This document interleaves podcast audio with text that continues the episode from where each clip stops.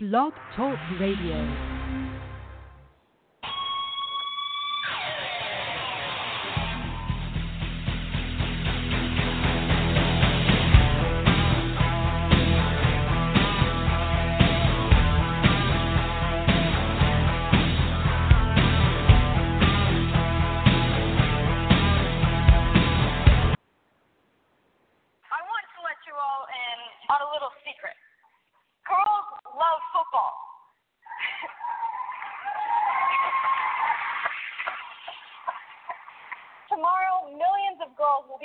Super Bowl.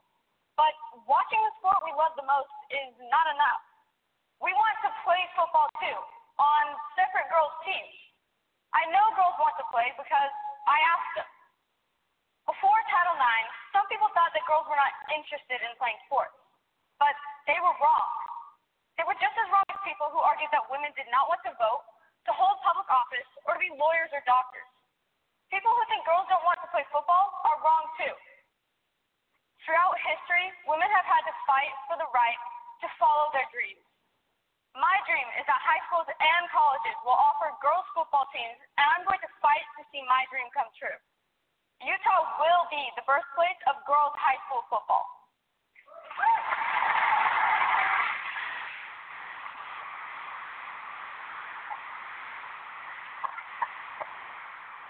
By growing up playing football, women will have the same experience and knowledge of the game that men have. Men that end up as coaches, scouts, executives, and broadcasters. If we are allowed to play, the doors to those opportunities will be thrown wide open. Equality is our Super Bowl.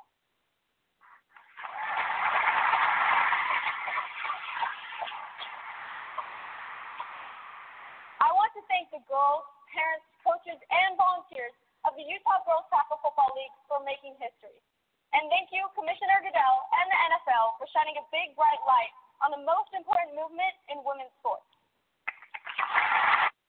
And that was Sam Gordon at the NFL Honors Game Changer Award for her. Um, very exciting times. Um, I mean, she has done an amazing job of bringing attention to the sport, and um, I mean, a very proud, proud uh, moment for everybody in women's football uh, at the NFL level.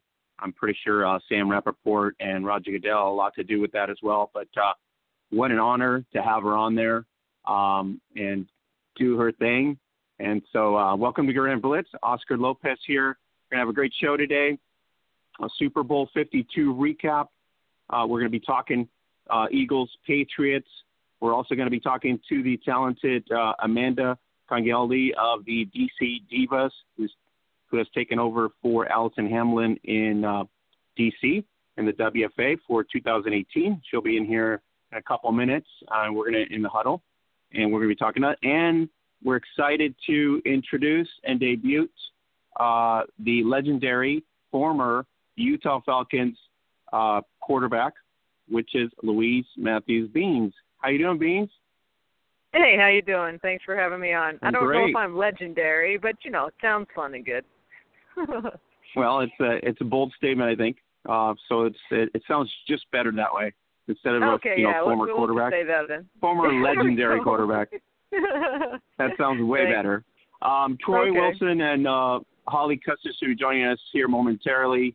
Uh, and then, uh, like I said, we're going to go into the huddle with um, Amanda Congialdi. Uh, and she's a big uh, Eagles fan, Louise. So um, I know. big, big That's- Sunday for her. You know what I mean? Uh, yeah, a lot definitely.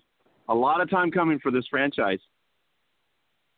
Oh, definitely. I mean, those guys have been waiting a long time. I, I mean, you know, you just think back to even the show that came out, the Invincible movie. You know, about the the guy that just walked on and played for the for the Eagles. Yeah, they've been waiting a long time. Now, I mean, I don't know about uh, you know doing the Crisco on the poles and stuff like that, but uh, I guess that should have been done earlier on Saturday. It was being done during the uh, during the conference finals, but uh, we were all joking about that. So, um, but I think that's probably not going to help anybody in Philly because they were burning down everything in Philly, and uh, I, I think it was Oh. just happy state. Oh yeah, definitely. I saw I saw pictures of policemen that were trying to control the traffic and high fiving everybody. And you know, I, I I think we all figured that it was going to come down to the very end, and it was uh you know a good back and forth game. I'm not sure if the defensive coordinators were really happy about how things went, but you know the Eagles are just glad that they won, and uh they did it in gutsy fashion. So hats off to them. I did not choose them to win based upon uh there was only 20, there was over 25 players on the on New England that had played in the Super Bowl and only six for the Eagles. So you know, but they're very talented and they have a great coaching staff. So. Well, I, I think the game did not disappoint. I think it was very competitive until the end. Uh, one play doesn't define Tom Brady, but one play does lose it for Tom Brady. So uh, if we want to joke about it, it was that touchdown, ca- uh, the touchdown cast catch that he didn't do that Foles did. Yeah. So maybe that was the only difference. yeah, hard to say. Oh gosh, yeah. Considering that one, I mean, the guy threw for over 500 yards. So, but Nick Foles had a great game too, and gosh, you know, he had some deep balls that were just pinpointed. So, what can you say? It's going to be interesting in the off season for him. Well, you know what? The good thing was there was really no questionable calls during this game. Like nothing that the refs could have ruined. You know, everything was either on point, everything seemed legit. The catches were there between the you know between the goal lines, and everything was just legit. And the last play of the game was just you know pure pressure, and uh, there was nothing there. It's not like it's not like Brady fumbled it. It was just you know the mm-hmm. fact that the defender got there, tipped the ball over, and that that's what it is. Um, so you know, great game by uh, Doug Pederson. He played a mm-hmm. very good game. I mean, unlike mm-hmm. Atlanta last year, he literally went toe to toe. Yeah, yeah. I mean, Doug Pederson and uh, the offensive coordinator Frank Reich, those guys, you know, former quarterbacks, they were way gutsy. Two fourth down calls that they both passed for. Um, you know, multiple formations and multiple shifting. And there was one play they were down on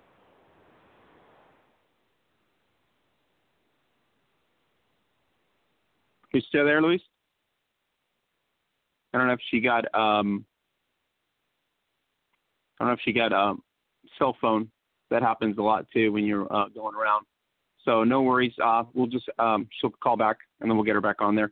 Troy should be here momentarily. Um, Holly, I don't know if Holly's going to join us today, uh, but at this point, um, we got Louise. She should be chiming back in here. And so, you know, it, it just it was a great game to watch. The it was very competitive till the end, 41-33 uh, at the Dome. I mean, it was just an amazing game. Both sides uh, deserving. Philadelphia, obviously, more deserving. Uh, they made the plays that they had to make. They went toe to toe with this huge dynasty that is the Patriots. Um, you got to give them credit. They mustered it out. They took care of business. Uh, they made one defensive play that was the difference. I think that if they don't don't make that play, um, they still might have won, but it would have been a little difficult uh, in terms of sweating it. You were like anticipating all this stuff because the the Patriots would have had to score the touchdown point conversion. Then we're looking at okay, uh, maybe a tie and go to overtime, and so that was going to be the scenario at this point. But I don't know um, what's going to happen there. I think we got Louise back. Um, Louise, I was yep. I was just mentioning that the last play was really uh, you know, just I would say luck based on pressure, but a lot of effort there. If he makes that throw, either Amendola or Gronk, and if they get in the end zone, we're, we're looking at a two-point conversion uh, with under probably 10 minute, uh, 10 seconds, and so the game either goes to overtime or the Eagles just you know edge it out. Yeah, definitely. I mean, I actually wanted to see them score and then have it come down to a two-point conversion, just like last year. So, you know, that's that's one of the I mean, what kind of that's just a great position. I think the two best plays in in football are onside kicks and hail mary, just because it comes down to just those things. Um, you know, I actually thought the refs let them play. I mean, there were some calls they could have called pass interference, but you know, they just didn't. And uh, I think there's only one pass interference call. I think there was a holding call that they that was on the Eagles. Um, but yeah, there was a lot of jostling and things like that that they let them play. So came down to the end, and and they earned it. So. Yeah, one of the one of the plays that stood out for me was uh, the the very beginning when Jeff when Jeffery scores um, LeBlanc. Um, you know, it, it was just it was just initially you got the you got the feeling I got the feeling that they they were ready. You know what I mean? Mm-hmm. yep. Whoever was in that locker room in Philly already knew that this was going to be 60 minutes. You're not going to beat Belichick and Tom Brady eh, with anything less, and they knew that they had to pay. They had to play. Um, the only fumble I think he had was that tip ball that he didn't have control over Yep. that turned into a fumble, Mhm. but that didn't cost him anything because they didn't they didn't really Mhm. do anything with it. But if they Mhm. would have, you know, that was probably the only mistake they made all game. Oh yeah, I mean, I definitely came out. They came came out with that Philly mentality, but then, you know, everything you know about the the uh Boston or New England, sorry. Um, you know, you're going against tradition. You're going against the system. You're going against just just excellence in every way, and you know the the Patriots way, and and you're going against that. So you have to come in now. Now, there's been a lot of talk of of the gutsy calls on offense and things like that, but you don't make gutsy calls like that unless you practice it and unless you believe in it and unless you have the people that can execute it. So they did. And I mean, the best play in the whole game I thought to me was the was the play where they threw it to Nick Foles for a touchdown. No, no, was that a two point conversion or the touchdown? I can't remember. Where they, That was- they that was a touchdown. wildcat. Yeah, okay. Yeah. So they did it at a wildcat and I just thought, oh, that's just the greatest play. And he catches it. And the look on the New England, uh, the linebackers when they turn and look and they know they haven't covered him out of the backfield. I just thought, oh, that's just the worst feeling. So, I mean, he was way gutsy. Yeah, talk about your and talk about vomiting right there. You're like, oh crap. I know, I know Yeah, when you see their that's two, like- two linebacker that's that moment. Yeah, that's the moment you're like, crap. but uh, Oh, yeah, no, you know, you got to give credit to him. Uh, Wentz goes down, right? Very emotional Yep. time for them, considering Yep. the, the late stage of the game.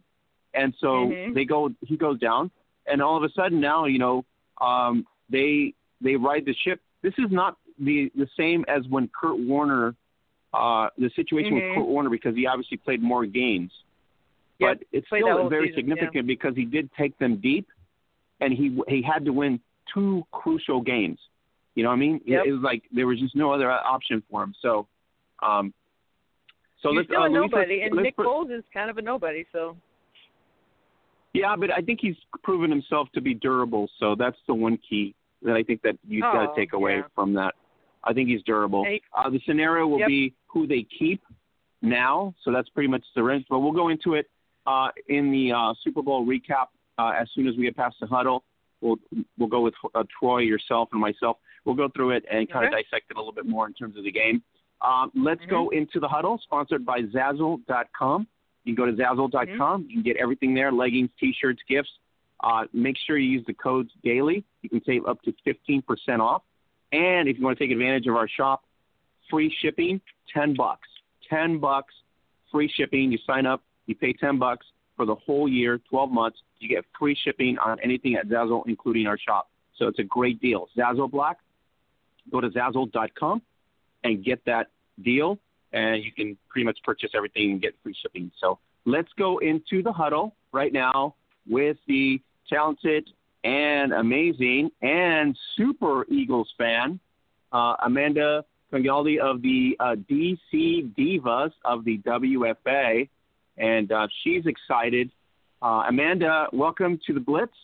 And uh, today, no technical issues, so we should be good to go. Hey, can you hear me? Yeah, I can hear you. Hey, how you doing? I'm doing great. How are you doing? Are you climbing poles, changing the address Uh. on your street to Foles Drive or Street?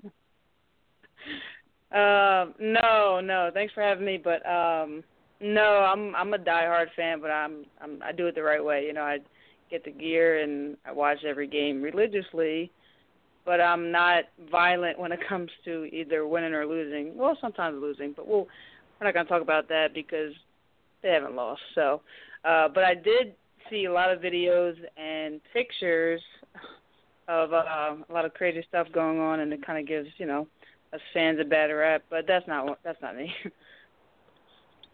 Amanda, let's let's talk about the game itself. Uh, you're sitting at the edge, first quarter. Your team's going toe to toe here. This is this is you you have to say arguably this is probably the best quarterback uh, in terms of Brady, in terms of longevity and everything else. This is the the uh, basically the big gorilla. So uh, you know the way Foles played in the conference championship. Uh, did you get the feeling after that that this could be this kind of game, a very tight, good called game by uh, Pederson. Oh yeah, I mean, you know, I, I feel like Pederson is the perfect coach, you know, head coach and offensive coordinator for someone like Nick Foles. Um, he's very aggressive, and speaking someone who's a quarterback, when you have a coach who's willing to take those shots. I mean, the Eagles were 29 of 20 on fourth down in the entire season. So, as a quarterback and you know a coach that's willing to take those chances, it just kind of instills confidence in you yourself. And Foles is the type of guy that he needs to run off of confidence. And then, you know, you've seen in in, in Minnesota, he's just taking deep shot after deep deep shot after deep shot, and so that obviously carried over and you know, when you're playing Tom Brady, you have to go toe to toe. I mean, as good as our defense is, um, you know, I kind of I didn't expect them to give up that many yards, but I expected Tom Brady to get a share, and so it was definitely an edge of the seat, nerve wracking type of deal. But I'm glad that they pulled it off. The fourth quarter uh, tap of the ball, you saw it fumble. What was going through your mind right there when you saw that last play? Because you're giving this guy a lot of time. Under two minutes, he still could have hit the end zone, and he's got weapons. Amendola, Gronk. What was just, what was it going through your head before that defensive uh, you know fumble? Every other Super Bowl that they've won, that's what that was that's what was going through my head last year when the when they came back 25 points. I honestly believe that you know they were going he was going to drive them down. We were going to end up going into overtime somehow and then obviously the 50-50 after that. I didn't really expect, to be honest, for a play like that to happen at that point because our defense was getting pretty much trashed the entire game. So I, I honestly was, you know, he was feeling it. Gronkowski was feeling it, and uh, you know, luckily that one play, literally, I feel like my mind defined the game. Yeah, and it, that was an awesome play. I mean, he just barely got his shoulder over, a lot of pressure, overpowered, uh, Brady was ready to release, and he just literally just tips it over his hand. I mean, so uh, I mean, God, I mean, you can't have you can't ask for a better play or a better ending that way. I mean, that was just so awesome.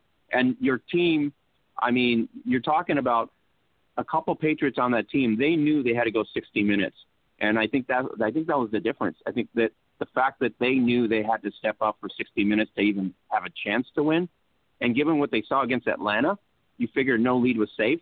I think this this game was played perfectly on both sides. I mean, Belichick and Pederson, I think they played very good, very good game on both sides, and just unfortunately one person, one team has to win, and and that one mistake uh, is the difference. And I think that it was it was just an awesome game to watch. Yeah, and what's more impressive is when Brandon Graham made that sack, he was actually falling down to the ground. So, as they say, football is a game of inches. He was falling down leaned his hand out and got you know a tip of Tom Brady's hand, and um, you know somehow he fumbled it and we, we recovered it. But um, yeah, them two are that, that's the best combo in, in, in history, in my opinion. Uh, they're both the greatest at their positions, in my opinion, and so. Um, but to say, I, I don't think I was surprised that they won because when I go back to when, the last time we played the Patriots, which was in 2013, we played them in a regular season. We played them and we beat them. We actually beat the crap out of them. And Nick Foles was the quarterback, and that was when we had Chip Kelly, and we have a better team around us than we did back then. So I knew Nick Foles can can do it. You know, it was just about who makes the less mental mistakes. All right, Amanda. Um, what did you do yesterday? Did you get drunk, or did you, you know, line up, or what did you do? Because I know you, I know you said uh, when we talked uh, on Messenger, you said, "Hey, I'll see you on Tuesday." and we're to be champs. And here you are confirming that. So I got to eat my words, I guess. um, no, I I didn't. Uh, I did drink a little bit, but I didn't even get to that point. I, I went back home to Philly to watch it with my uh, my family. I thought it was only right. We're all Eagles fans, so I went back home. And I did have every intention to go to Broad Street and go celebrate with everybody. But then when I started seeing live footage of cars being flipped over, fires being lit, uh, you know, I opted to you know stay in and just kind of uh take in the moment with my family since we're all like you know really big Eagles fans. We've been waiting for this for 13 years now. all right, Amanda, can you tell us what your dad said? You you you you posted something your dad said during the game. well, in light of Doug Pederson's uh, aggressiveness and play calling, um, he, mentioned he made a quote. Um, I don't know who makes Doug Pederson's underwear, but the material has to be thick because of Doug Pederson's balls or something like that. And uh they're laughing. It was, was pretty funny. Hey, uh, uh, you know what? I think your dad believed that this guy was going to go toe to toe with Darth Vader and the evil Empire. And I, and hey, you know, you got to believe. I guess you know, if if you get this far, you got to believe you got a shot. You know, and that's that's Yeah. really the difference there. You have to speak it into existence, right? Oh yeah. Um, Amanda, I got Louise Bean, and pretty sure you know her name, a former uh, quarterback of the Utah Falconz, two-time champion. Hey, Amanda. And then I got the big college football guru Troy Wilson in the house as well. And so um, they're going to throw some, uh, Hey, some Amanda, questions at you going? here in a bit.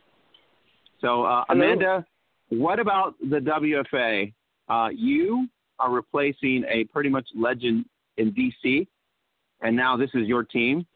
So what do we have to look forward to in 2018 here coming up in a couple months?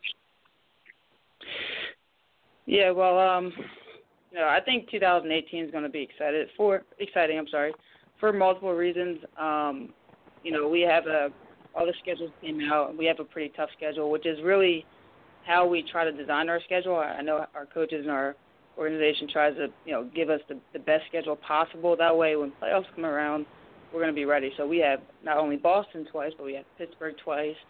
Um, we have Philly, which is a very talented team. Um, Carolina has has talent on their team. The Sharks, they have a lot of talent on their team as well.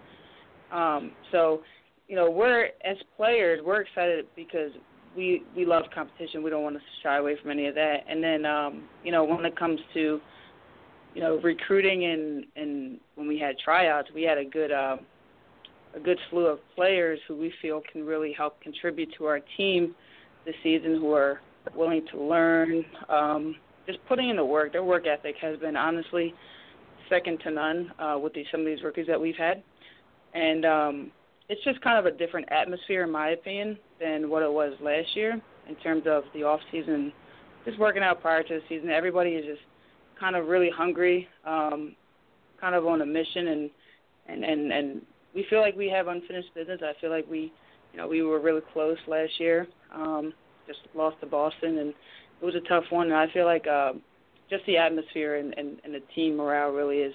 We're just we're just excited to play this year. All right, everybody wants a Lombardi. Atlanta is your destination. I can tell already from your telling us. So uh, that's Right. the goal, right? Atlanta's the goal. Atlanta is is the goal um, for as many years as the championship will be there, and um, you know, we feel like we have the team to do it. We practically have all of our players back, which is um, which is really big, honestly, because you want to be able to have that veteran leadership in your locker room, and so we have that. We even have a couple coaches who are back, which is um, awesome as well. Continuity, obviously, is, is really big in, in sports, and so um, you know that coupled with, like I said, with the recruits that we have and and and the off-season workouts that we've had, um, you know, it, it seems like we have a good chance of getting there, but we have to make sure we're consistent. We keep, you know, keep putting in the work in throughout the season, which is the toughest part. Were you hey, Amanda, I got a that? question. Uh, go ahead, Bean. Oh, sure. Oh, okay. Hey, um, you know, because you guys had won the two national championships before last year, and last year was your first year as the starter, correct? Yes, that's correct. Okay. So, um, you know, when you lose, it really stinks, and so it creates a different a different mentality. And so you were ta- referring to the mentality of, oh, you know, our off season, we've been people were hungry and those kind of things. And um, so I was curious. Two questions. First of all, like, well, actually, two questions, two parts to one question. So, Okay. um, what do you think is your, what was the best and the hardest thing becoming the full time starter last year? And then also, um, when you say you have most of your team back, so how many how many returners would you say you have, and then how many rookies would you say you have? And I know that can adjust a little bit here and there, but anyway. it's okay. Uh, so in terms of uh, you know last year taking over for Allie, and I think the biggest adjustment I had to make was everything being the quarterback for the DC Divas entailed, because you know I I I came from a team in Philadelphia. I played for a team for five years called the Philadelphia Firebirds. They were in the IWSL. They're they now don't exist. Um, so I came over from them, and um, the expectations were really really different. Um, you know, playing for the DC Divas in terms of leadership and how to conduct yourself, um, and and just basically getting the team to buy in to you as a quarterback and their leader, and that was the biggest that was the biggest challenge for me because it was just very different than what I was used to. And um, you know, someone like Allie, who um, just being able to play with her for a year. When I first came over, I was a receiver, um, and that was in 2016, her last year. Just being able to see how Allie conducted herself, and not only did she gain the leadership and the confidence of the offense, but it was the entire team. It was the defense as well. So um, that's something that I feel like um, I've adjusted to at, at this point. But that was definitely something different for me. Okay, so what was the best part then? The best part, I mean, you know, there. Honestly, this prior to coming to DC, um, you know, it was just kind of like a, a, an afterthought in, in terms of I never thought I'd play for a team like DC. As close as I was because I'm in Philly and DC's two hours away, right? So, um, the best part, honestly, is just being able to be the quarterback for a team that has such um, a storied franchise, a team that does have that high expectations. I'm a very competitive person, and um, you know, as much as we might, you know, be like family on this team where we argue or politics or anything like that, but we, at the end of the day, um, you know, this is an actual family. We truly do care about each other, and at the end of the day, um, you know, we all go to war with each other. So just the people within the organization, from top to bottom, um, starting with our owner and you know all the way down to the players, it's it's really a great franchise to to be a part of. So it was very different than Philly for you, just another step up. Yeah, yeah. I mean, um, you know, don't get me wrong. Like, you know, Philly, I had a lot of great memories there. Um, but sure, it's just it's so different in terms of um, just ownership and, and, and players and commitment. You know, here uh, the commitment is serious. You know, you, you will, you know, you will really hear it if you're not at practice. Those type of stuff. You know, they, really the coaches really believe in discipline and and and not making exceptions for certain players, and that's what I really like as well is that everyone is treated equally. You don't have any exceptions on the team, and um, you know, but that that's honestly been the best part. Just just the, just the players, the people you're around. Yeah, that makes a whole different experience. Um, so, how many do you expect coming back, and then how many are returners? I mean, uh, newbies. So we have um, we have about 12 to 15 new players. Um, and so uh, you know they're they're uh, it's it's always good to get if you're going to get anything um, ten and up. I think it, it's good with our league if you're going to get ten or ten or more new players. That's in my opinion, I consider that a pretty good recruit class just because of you know the responsibility within you know playing in this league. But in terms of uh, players that we have coming back, um, I would say probably about 95% of our roster from last year is back. Um, and, and and the best part is our core players are back as well. So, um, which for you guys is what 25, 30, 35. So altogether, I would say uh, with our vets, we probably have about 30, 30 coming back. So we have okay, that's between awesome. 30. Yeah. Well, there's not too many teams that can do that. Um, um, the team that I played for, we were we were able to do that, and so that's a huge thing because I do think the biggest thing in women's football is the experience level. So the good teams, yeah, you can have a great athlete and a great new player, but she just doesn't understand the game the same. So the longer a girl plays, the better they are, and you know, for most girls, they aren't playing since they're in middle league. So um, absolutely, yeah, and definitely. When we keep going. Oh no, well, I was just going to say, I feel like um, you know the the amount of players that we have coming back, we have veterans, veteran leadership in each position group.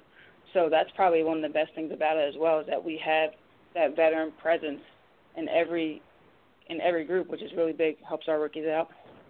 Yep, definitely. No, that's that's great. One thing about you guys in Dallas is that you guys just grow them bigger down on the farm. I mean, they're just bigger people that play for you guys. They're taller and they're bigger. So I don't know what you guys feed people up there, but that's a great that's a great uh, asset that you guys have.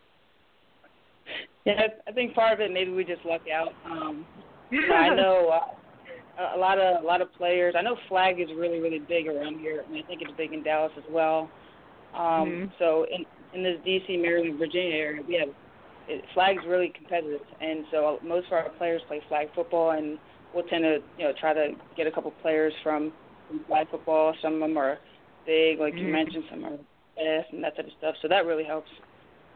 Yeah, no, it's like watching you guys sometimes like watching the WNBA where the players are just all bigger and taller. So, no, that'll that sounds like you guys have good stuff. yeah. Do I still get another question? Let's bring in the big guy Troy here. Okay. Let's bring in the bring uh bring a guy Troy from uh Washington. Uh Troy, probably not so much that you're happy that uh, the Eagles won, right? Not at all. Not at all, man. I mean, you know, listen. Every, everybody Troy. knows. Everyone, everyone who knows me knows I'm a Redskins fan, right? And so, for some reason around here, Redskins fans still hang on to the notion that you know they hate Dallas more than anything. I don't hate Dallas more than anything. I hate the Eagles, and the reason why I hate the Eagles the most is because for years they have just found ways to embarrass my favorite team, just on a national stage. I mean, you go back to um, you know when Gerald Riggs he ran for 200 yards and ended up fumbling the ball, and, the, and Randall Cunningham brought the Eagles back, and they I think they won like 42 to you know, to to 38. That was a horrible game. And then we had the body bag game. That was terrible. Um, the night McNabb he signed a big deal here, and then came out and Michael Vick put 59 on the Redskins. I could go on and on about how many. Troy, times how you really feel? Embarrass my team. I, I know. I'm I'm Oh, to- totally not feeling it. It's, it's, He's got some. He's got some horrific. stuff down in the basement. Oh my God, yeah. so I mean, I, I I literally had this wish. My only sporting wish was that the Philadelphia Eagles never won a Super Bowl, and now I, I have nothing. I have nothing left. So, but you know what? Congratulations to all the Eagle fans. You guys deserved it. Seriously, man. You know that was a You great know- team you guys had, and it's a great sports town. You got to love that fact. So I mean, it is good that you know the NFC East is now the division of champions. Well, all four mm-hmm. teams in the division. If no other division can say that in foot in NFL, well, all four teams have actually have an actual championship. So you know what? Congratulations to you guys, Philly. No, uh, on behalf of Eagles fans, we want to say thank you. and um, those those games, especially in recent memory, the you know the, the 2010 um, Michael Vick, those are games that I love the most. You know, and and those are the ones that stick with me for a different reason than it would stick with you. But you know, like you said, we're the one division that has um, all all all rings, so that's something that we can be proud of as a division. Hey guys, hey, Troy, I'm gonna make a am a note Dallas here. Cowboy fan. The NFC the NFC East Oh, is the only oh uh division that has beaten Brady between the Giants and Philly now. This is true. Oh, Yes. that's a good That's one. true. That's true. That's a good one. I, I, I see the Eagles doing that again next year. I don't know about you guys. Well, you they know, better keep I- I- Foles. we you know, I had this discussion earlier today, and so I'm thinking back in, in 2011, and this was when Aaron Rodgers took the Green Bay Packers to the Super Bowl and they beat the Pittsburgh Steelers. And I just remember saying to myself, like, Aaron Rodgers is the best quarterback in the NFL. I still think he is to this day. But man, even with all of that firepower they have on offense, they haven't been back. And I would have thought that they would have been back, especially that MVP year where he threw for like 50 touchdowns. I thought for mm-hmm. sure they would have made it that year. They didn't make it. So, you know what? In the NFC, it's always a coin flip about, you know, it's a lot of parity in the NFL. I mean, the only, you know, on the AFC side, you always have to say, look, the Patriots are going to find some kind of way to way to be involved. But on the NFC side, I don't know. But I mean, right now, definitely, you guys look the strongest, and you guys did that without Carson Wentz. I think that's the biggest thing. That's that's what everybody's selling that point on. And not just Carson Wentz, Jason Peters, who in my opinion, will be in the Hall of Fame one day. Um, our starting middle linebacker. To your point with um, Aaron Rodgers, he's my favorite quarterback. I'm, I can't even lie, he's my favorite quarterback, and I'm also surprised, just like you are, that the Packers haven't been back as well, because Rodgers, uh, to me, is the most talented quarterback in the league. By far, yeah, he's he's awesome. I mean, guy has zero weaknesses. Hey Amanda, don't you? He only think has that hail marys, Foles- guys. Oh yeah. Amanda, don't you think if Nick Foles decided to stay in Philly, he's got a year left on his contract, don't you think they they would build a statue right next to Rocky and he'd be revered for the rest of his career? I mean, he, he, that's the You way know, to go. I don't think that's far fetched, to be honest. I feel like I uh, he's the next best thing since sliced bread in Philly right now, and uh, he, he's he's being worshipped right now. Speaking with some of the you know the Eagles fans, my fellow Eagles fans, and um, hey, listen, if he did, I would I would come. I would pay my respects to Nick Foles every, every time I walk by, and thank you, That's Nick. right. Thank you, Nick. he's got free food Hey, for the rest of his life. Yeah. Absolutely. He'll never have to buy a cheesesteak in that town again. That's that's That's right. he was Troy with the food. hey, but listen, Philadelphia, if you're listening, you guys built a statue of a fictitious boxer. At least build a statue of Nick Foles. Has he not earned it? Come on, he's earned it. Build him a statue, guys. Nick Foles. I'm signing on for that one. No, I don't Oh, yeah, think I, I don't think I definitely. give him a statue unless he wins two more. If he wins two more in Philly, I'd give him a statue then. Is, is this just a miracle oh, statue? No, no, Yeah. See, listen. I, I, see, I, I don't think you really understand the gravitas of what happened. The Philadelphia Eagles won a Super Bowl. The Yeah. Eagles. Okay. See, so look, I'm watching. I'm watching the Wizards and the 76ers play right now. Okay. They're they're playing in Philadelphia. I'm going to tell you guys what's going on here. Every 10 seconds or so, someone starts a chant. E A G L E S. Oh, that's awesome. Literally every 10 seconds of this game. That's how much they are. That's how much they were starved for a championship up there. They might build a statue of all 53 of those players on that roster. I, Yeah. I'm, I'm telling you, man, they are so ecstatic that they won this title. It's unbelievable right now. Hey Troy, you want him to build a statue because you want to go put one of your uh, one of your uh, Washington jerseys on it, don't you? Oh, absolutely, absolutely. You know what I happened last re- time? I- I- Like, Oh, that's Oh, true. boy. Yeah, you know what? The Vikings had bad juju with that, man. I mean, they put that, you know, that, that purple towel. it. Yeah. It turned out too good. Not only did they beat the Vikings, but then they won the Super Bowl in their stadium. Oh man, yeah, you know Oh. what? Yeah, Uh, you're right. I'm not gonna risk That- that one. It's it's not it's not worth the risk. brave man, brave man. Mm. Amanda, he's a favorite. He's a, his colors are still burgundy, so he still roots for you as a DC fan. You know what? Speaking of that, I when I came here, I was like, do I really have to wear these colors? Can we just? switch Oh my uniforms?" God! And that's stuff, I love it. our uniforms are almost identical, you know, in terms of the colors. And you know, I burned a little bit when I put my jersey on the first time, but then I got over it, and uh now I'm happy to wear You weren't drunk. Were you drunk at the time when the jersey went over your head? I think I had to get myself to that point because you know these colors are not in my system at all. so Well, there's great sacrifice to play for the Divas, I guess. yeah, it's sacrifice, man. They don't know what I do for them. That's It's a right. That's uniform. right. Start pulling out the checkbook. Yeah, man. You understand? You understand? Troy, you got anything for Amanda? Yeah. Um. So I I went to one of the DC Divas games. I I, I went there 2000. I believe it was 16. Well, for you guys, our first game that game against Dallas. Man, it was an impressive atmosphere. Oh man, it was it was cold as hell, but it was a very impressive. I mean, you guys are an impressive team, and so I'm wondering.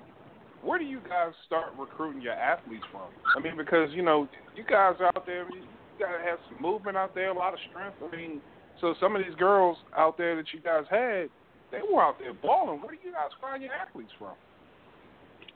Yeah, well, uh, you- I remember that game. You did not pick a good game to go to uh, for multiple reasons. We got whooped by Dallas, and it was really, really windy and cold. You probably remember it was just terrible. Um, and so, you know, most of those players on there that you're referring to were already established prior to me getting there. But um, you know, the, we you know we try to go to other you know other sporting events. You know, like we have uh, you know basketball players and you know players who just got out of college. And most of the recruiting, honestly, most of the successful recruiting is done by word of mouth.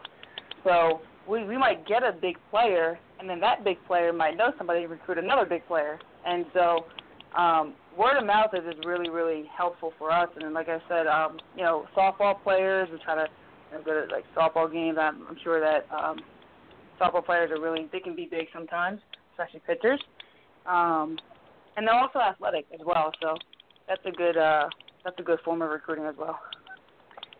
Hey, I'm curious. There's 11. Last time I counted, there's 11 Division One teams in the WFA, and most of them are uh, Eastern teams. I think there's only uh, the LA Warriors and the Portland Shockwave are the only Division One teams west.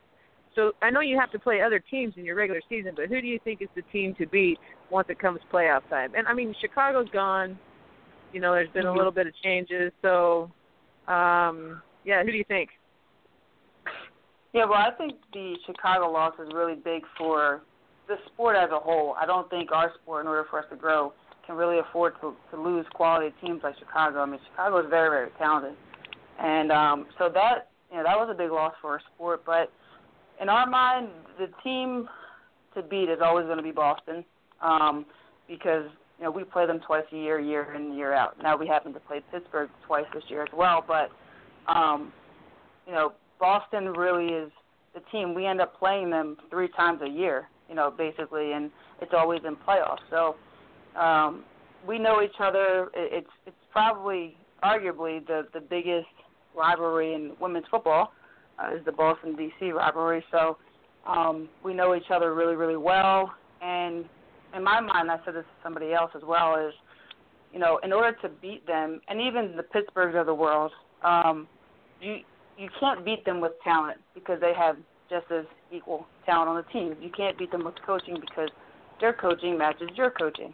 So you have to beat them uh, mentally. It's always going to be a chess match in there. So you, you kind of have to go toe to toe with them mentally. And, and and just like the Eagles Patriots game, it comes down to who's going to make the least mental mistakes. And so that's how those games are always won and lost in my mind. Um, but Boston is definitely going to provide the biggest challenge for us. I feel like.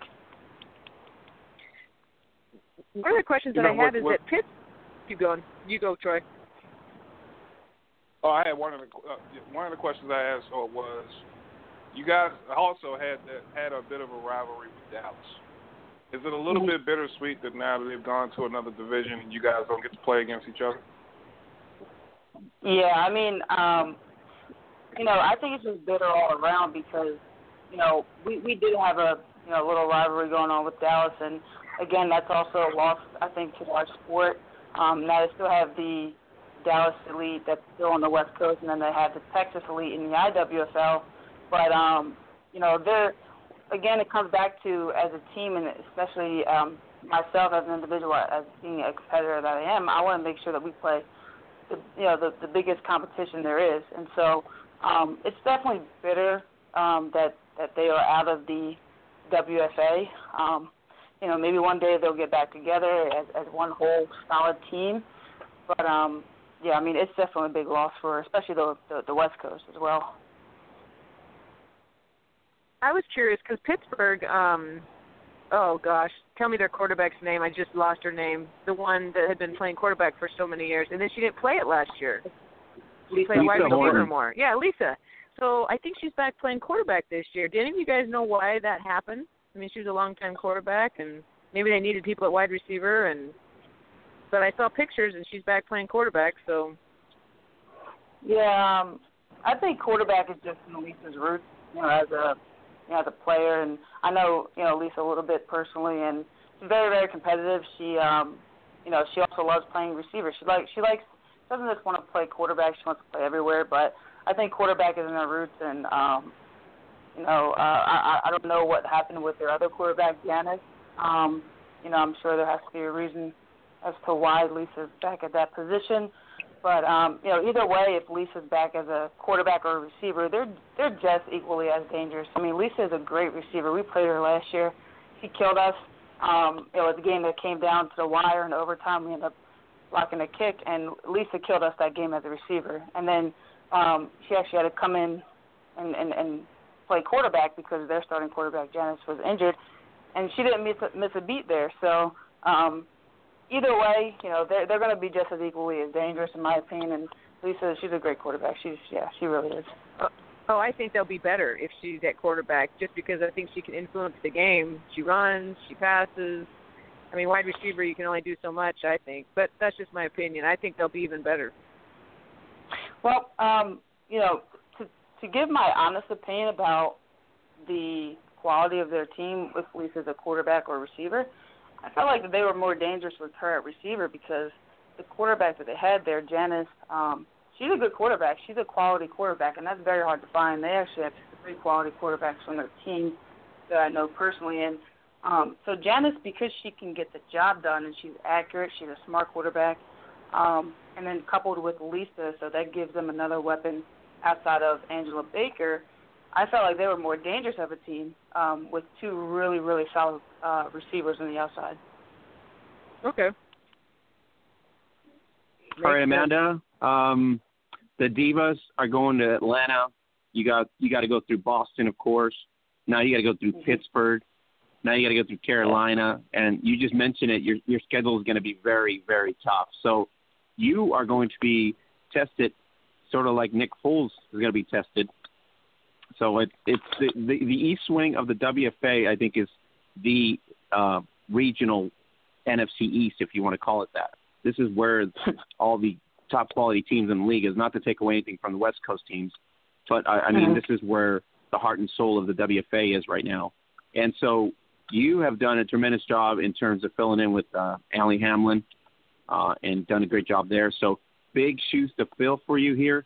So going and setting a bar high to Atlanta, that would mean a lot for you, right? Well, uh, I appreciate the compliment. Um, you know, I, obviously, I feel like we can always get better as a team. I can get better as an individual. Um, and yeah, I mean, the bar even last year, to be honest, when um, when I took over for Allie, and then we had our starting running back, one of the best in women's football ever. Greg Grigsby retired, then Ashley was not. she retired. Everyone retired the same year. And there's three very, very key positions. You have your starting running back, starting quarterback, starting receiver. But um, you know, as a as a team and um, me as an individual as well, the bar was still high. You know, I, I knew the talent that we still had in our team. The bar was still high, and I still expected to go really deep into the playoffs with our team because we can't discredit um, the other players, the quality of our overall team, and so I feel like you know we did pretty well in our first year with the turnover that we had, and I feel like the the, the ceiling is just as high and even higher, and I, I feel like the sky is the limit for the team this year going into our second year with this turnover that we have. All hey, right, so Allie you're going a, to Atlanta. A, a coach? Say that one more time. Isn't Allie a coach?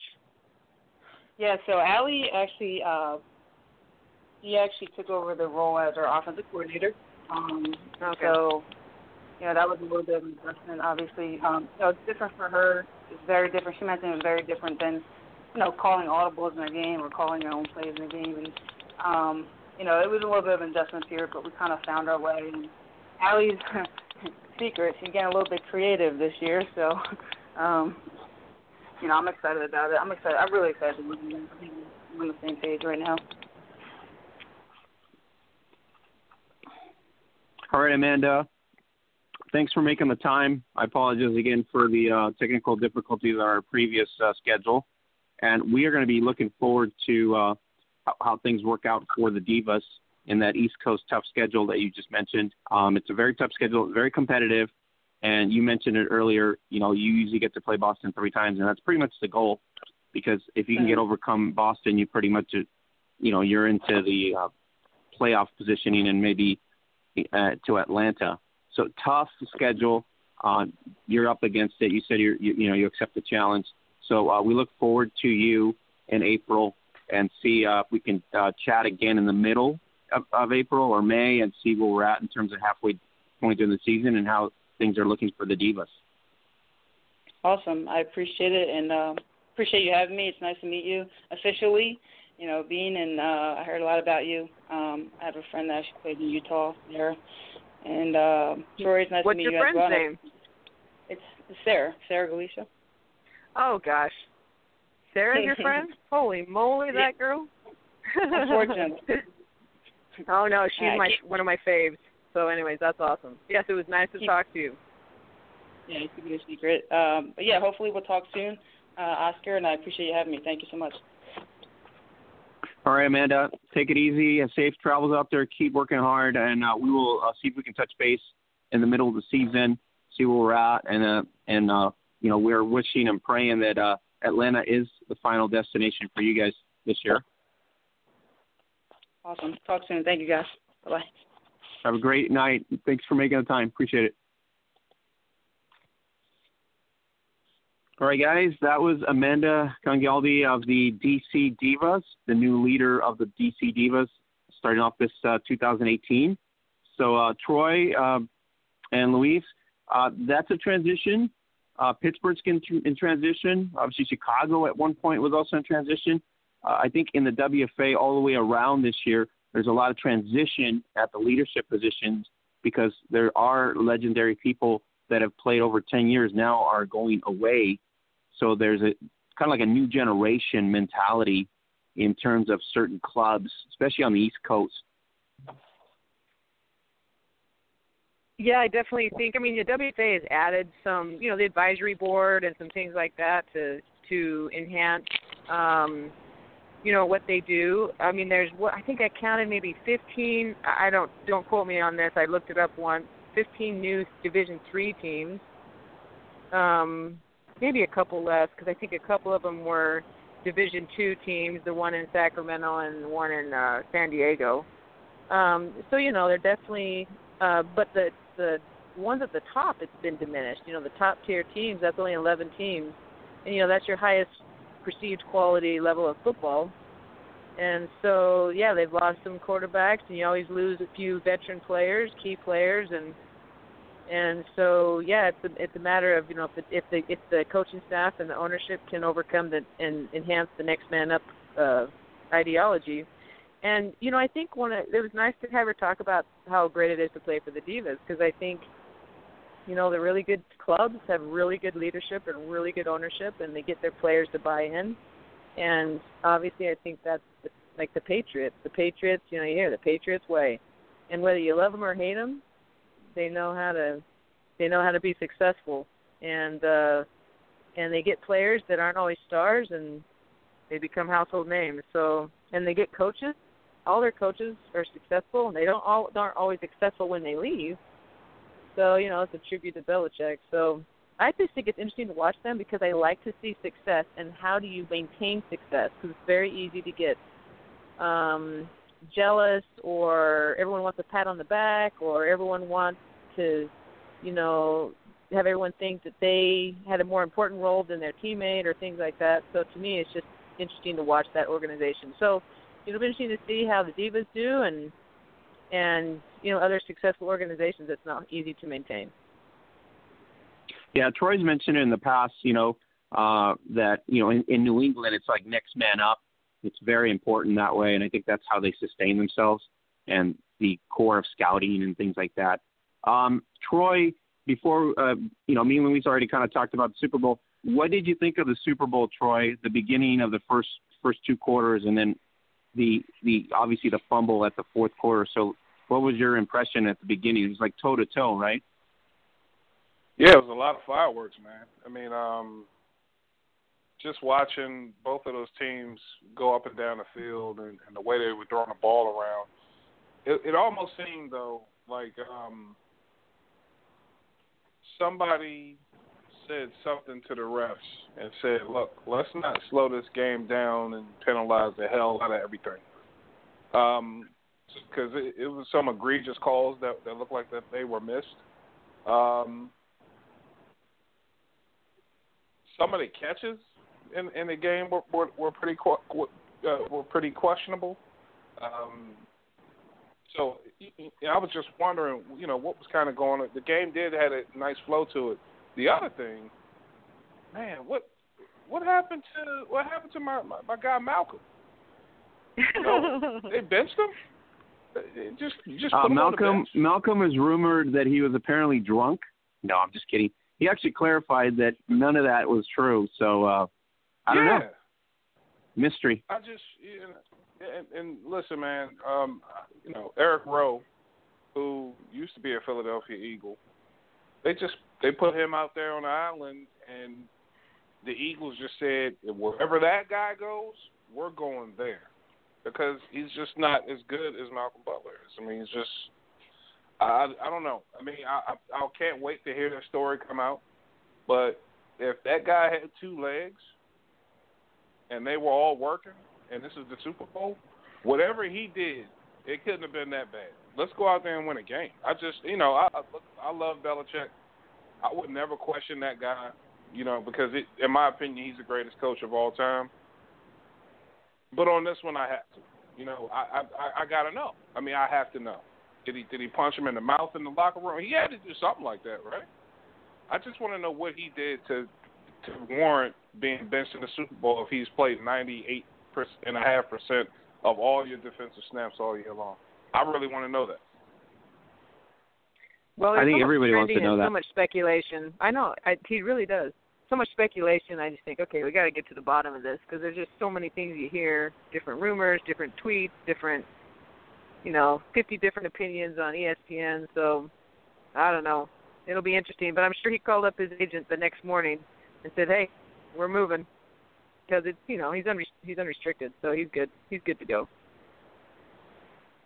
Yeah, I don't think that was the issue. I think the issue was like internally there's probably something like uh, Troy was saying that to to really bench a player and not have him play, there had to have been something personally, you know, as a personal matter, or it had to have been something health related that he's not disclosing or the team doesn't want to disclose. That's usually the Oh yeah, that's what I'm saying. You know, what I mean? So the next morning he probably called up his agent because he's he's a he's free agent. So he's you know he's probably Sure. saying, hey, I'm out of here. So yeah. Um, Troy, crazy. the strip ball on Brady, uh, when you saw that, you know it was coming, right? You know it was like, uh, you know he he was getting down the field, one throw to the end zone, maybe a two point conversion. I mean, what, what was your thoughts before that fumble? Um, uh, before the fumble, you know, we got the Patriots who are down by five points. I, I thought the Patriots were just going to win this game. I mean, that's what they do. That's what they do. I mean, every every Super Bowl that they've been in, they've done that. You know, where they've you know bought it, they bought it home in the last drive of the game. I mean, I was pretty much you know relaxed, and I'm pretty sure they were too. But man, it just you know Shaq Mason on, on the you know the right guard, he, he misses the block. Brandon Graham comes in there, who by the way went to Michigan, go blue, and all. Um, but I mean, I mean that was a Michigan on Michigan thing. But man, I mean, what a play! I, I didn't, I didn't think that was coming. But then, uh, you know, something told me. I said to myself, "Listen, all they have to do is hold them for three. You know, you you got you got you know you're down by eight. I think the Patriots can make it. And I, actually, I was surprised that you know the way everything unfolded, that they didn't at least you know get a little bit further down the field. But, but it, man, what a, it was just tremendous all the way around. But man, Tom Brady was beside himself after that game. I mean, you know that that guy, if anybody, is the ultimate competitor. And you know, I know he was destroyed. And one thing uh, that really kind of upset me is that people were sitting back saying he was a sore loser you know, because he didn't go shake Nick Foles' hand. I don't think that was the calmest scene for people to go out there and, and walk around try to find guys, right? I mean, he was pretty much, you know, going crazy. It was everybody on that Philadelphia Eagles sideline was going crazy. The fans are going crazy. People running all over the field. He did happen to find those guys after the game. He went and talked to Brandon Graham. He talked to uh, some of the defensive players, and and Tom Brady went ahead and congratulated those guys. So I just wish people would stop that kind of narrative. But man, that, to me, it was one of the most. It was the one of the best Super Bowls I've seen, start to finish. It was just a great game. And then you know, again, congratulations to the Philadelphia Eagles, their first Super Bowl. and there's nothing, there is no Super Bowl better than your first one. I can attest to that. '99 was wonderful. Didn't know what to do with yourself. It was just, you know, you just all you wanted to do was talk about football and read about the Super Bowl and all kind of stories that's involved in it. This is going to be one of them, man. So, you know, they're going to be talking about this for years and years. Where were you when our Eagles won the Super Bowl? That's what these fans are going to be saying. So, yeah, I mean, again, congratulations to them. All right, so we're going to talk about off-season news and notes eventually here in the next couple weeks because that's usually how it starts. You know, rumors start, who's leaving, who's coming, who's getting traded, uh, what roster is going to change, what division is going to be the weakest. Uh, so uh, if you tune into NFL Network, I'm pretty sure you'll get all the drama news filled, and then we'll just take tidbits and hot bits from there, and then each of us will have our opinion on it. But uh, in the next couple weeks, it's pretty much that's what it is. So uh, we'll keep up to it um, between the three of us here, including Holly when she jumps in and chimes in. So between now and probably May, that's pretty much off season. Then we got the draft coming up, so that's also going to be very key in terms of who's coming, who's going. And uh, so, Favorite Troy, I'll ask you the question. I'll ask you the question right now. Um, are the Patriots done with uh, the you know the coaching swings where one coach is going to the Colts and every, and the, the other coach is leaving? Are they done, or is it just going to be the same as usual? Oh no, they're done. They're done with that. I mean, just you know the fact that I just think that Robert Kraft just loves sticking it to the Colts. You know the whole deflate gate thing. You know, I mean, Robert Kraft would do whatever he has to do to stick it to the Colts, and I'm pretty sure he went and gave Josh McDaniels a pretty big bag of money for him to stay being the offensive coordinator in in New England.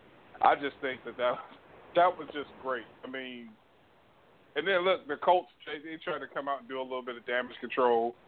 And it was, kind of childish because they came out and said, "Oh well, we knew he was going to do that. If you knew he was going to do that, then why did you even offer him in the first place?" So what are we what are we doing here? So I just you know I just love the you know the the anger between both of those teams. That's a real rivalry right there. So, but Robert Oh, Kraft yeah. legitimately hates the Colts and legitimately hates that entire franchise. Wow. I think I- as you long know as what? Belichick's there, Go ahead, me. oh, I was gonna say as long as Belichick's there and Brady's there, I think they can get the right pieces. I just think there's there's just a system, there's an understanding, there's a way they do things, and um, you know I feel like I came from a team that was similar to that um, in the sense that there's just a way you do things, and it's not everyone's way, and not everyone wants to do it that way. And you know you can hear players in the NFL that have played for the Patriots and things like that that I've heard. They'll say, hey, you know what? If you can conform to that way, it's going to work for you, but it's not for everybody. And you know, I think they're they're a disciplined professional team. They don't talk smack. They don't talk out. You know, they kind of keep things in house. And Belichick runs that ship. And I think as long as Belichick's there and uh, and Brady's there, and he's healthy, and I think he'll come back, even though his wife doesn't want him to. But I think he'll come back for another one, and he doesn't want to end like that. So I you know, I I definitely would if I was a if I was a betting person, I'd put some money on them, not to win the Super Bowl, but I definitely think they'll be successful. So Yeah, playoffs is probably I'm- I'm- always I'm- in the picture, especially if he's still there. mhm. I, I'm going to say this before the off season even begins, before free agency, all of this other stuff. The Patriots will be back in the Super Bowl next year. I'm saying it right Okay. And Nick Foles trophy. I mean uh statue, right? Oh yeah, And Nick Foles is probably going to get Exactly. Crisco. Crisco. That's what we were talking about last. He's going to get buckets of Crisco. oh man. No, I'm just kidding. No, I know. They're I- gonna I put mean, Crisco on that it's statue, Troy. Oh yeah, exactly, exactly. They're going to have to protect it, man, 24 seven. Hey, there's coaches that are dying to go play coach at Boston, at New England, so they won't have any problems. Oh no, I, I that's uh, agreed. I mean, I think that's not not going to be an issue. All right, so guys, um, we can go to um, add us on Snapchat all season long. Snapchat's going to be our the place to be uh, with fun times with Gridiron athletes. We got a couple players lined up for this month and next month internationally as well as plus in the states. So if you haven't uh, add us on Snapchat. You go to Snapchat, Gridiron Beauty on Snapchat. So check it out there. You can also follow us on Facebook. Everything Facebook is weekly, weekly stories, insights from a lot of links, insights, networks. Uh, we built this network for almost seven years now and pretty strong. We got a lot of reliable people that send us information. Uh, example, we got the FEFA, uh, the Federación Española de Fútbol Americano, the LNFA Femenina in action this this uh, uh, between now and May. We also have the FFFA in France, uh, also in action between now and May, and we have Gridiron West coming up here February 10th, the inaugural West Bowl 2018. Perth Blitz taking off Perth Broncos. Uh, the Blitz have been undefeated all season, uh, so you can get the articles there as well on our Facebook page. Dive into the playoff scene in Gridiron West. And uh, Troy and Louise, uh, this league uh, is its first year. They started it out um, because of the fact that Australia is just kind of like a hotbed for women's gridiron right now. Queensland started it off a couple years ago. Then Gridiron Victoria jumped in. Then you had Gridiron New South Wales jump in. You got the ACT Gridiron. So pretty much every regional section of the country at some point decided, oh, we got to have this. And this year they went ahead. Uh, the actual uh, governing body said we got to have our own so we can compete. Um, so the uh, Women's uh, Australian Gridiron League National Tournament, which is basically a national tournament, that's going to take place in May through June, and Gridiron West uh, is going to be the host uh, over in Perth, West uh, Australia. So, uh, Louise, this is huge because this country has embraced uh, women's gridiron at, at the same level as netball, the same level as you know AFL women. Um, they're just getting to that stage where the men's clubs are supporting the women in that sense. So um, I just, you know, I've been following them um, when I started uh, the relationship with Christy Moran and, and Laura Evans in Queensland, and now to see it to completely mature into this huge deal. And then last year, I mean, this past year, uh, them creating the Gridiron Australia national team to go to Vancouver. So, so it's a huge, uh, huge uh, environment there, and they love women's gridiron. That's awesome.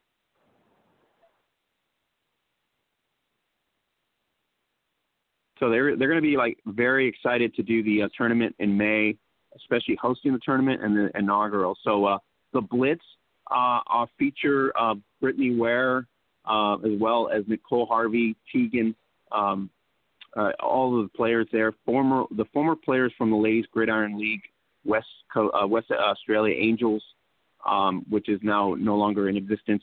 But they started this league, and so they've gone undefeated. They're going to be taking on um, Perth Broncos, which has a great running game. You can get the rundown, the semifinal um, rundown in terms of what's going to be for the championship. You can get it on our Facebook page, and we have the article there from uh, West uh, Australia as well. Um, the Sapphire series is in the UK. This is uh, an amazing series. Um, Sapphire series is the seven on seven, five on five format. Seven on seven is the national division, Division One, Division Two, and the uh, second divisions are going to be five on five. The uh, national title basically is decided on the, on the upper divisions, and so uh, double coverage uh, is going to have coverage all the way around between now and the uh, end of the season, and uh, we will see if the Birmingham Lions women can make it five in a row. This is they're going for their fifth championship in the tournament. Um, so it's hats off to them. They're doing an amazing job. You can get all the results this week uh, on our Facebook page as well uh, via double coverage, of course, and you can dive into that.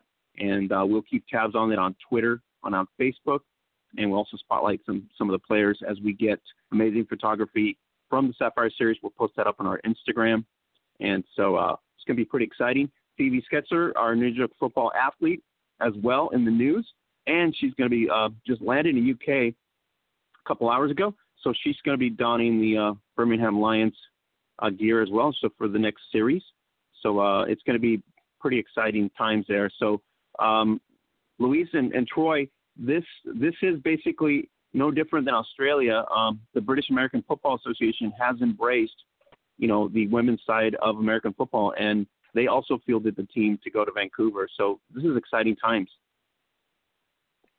Yeah, it it is. I mean, it really does. The next time they have that World Games, I because I felt like the other competition, the other national teams had closed the gap a little bit this last time, and so I think the next time will be even better.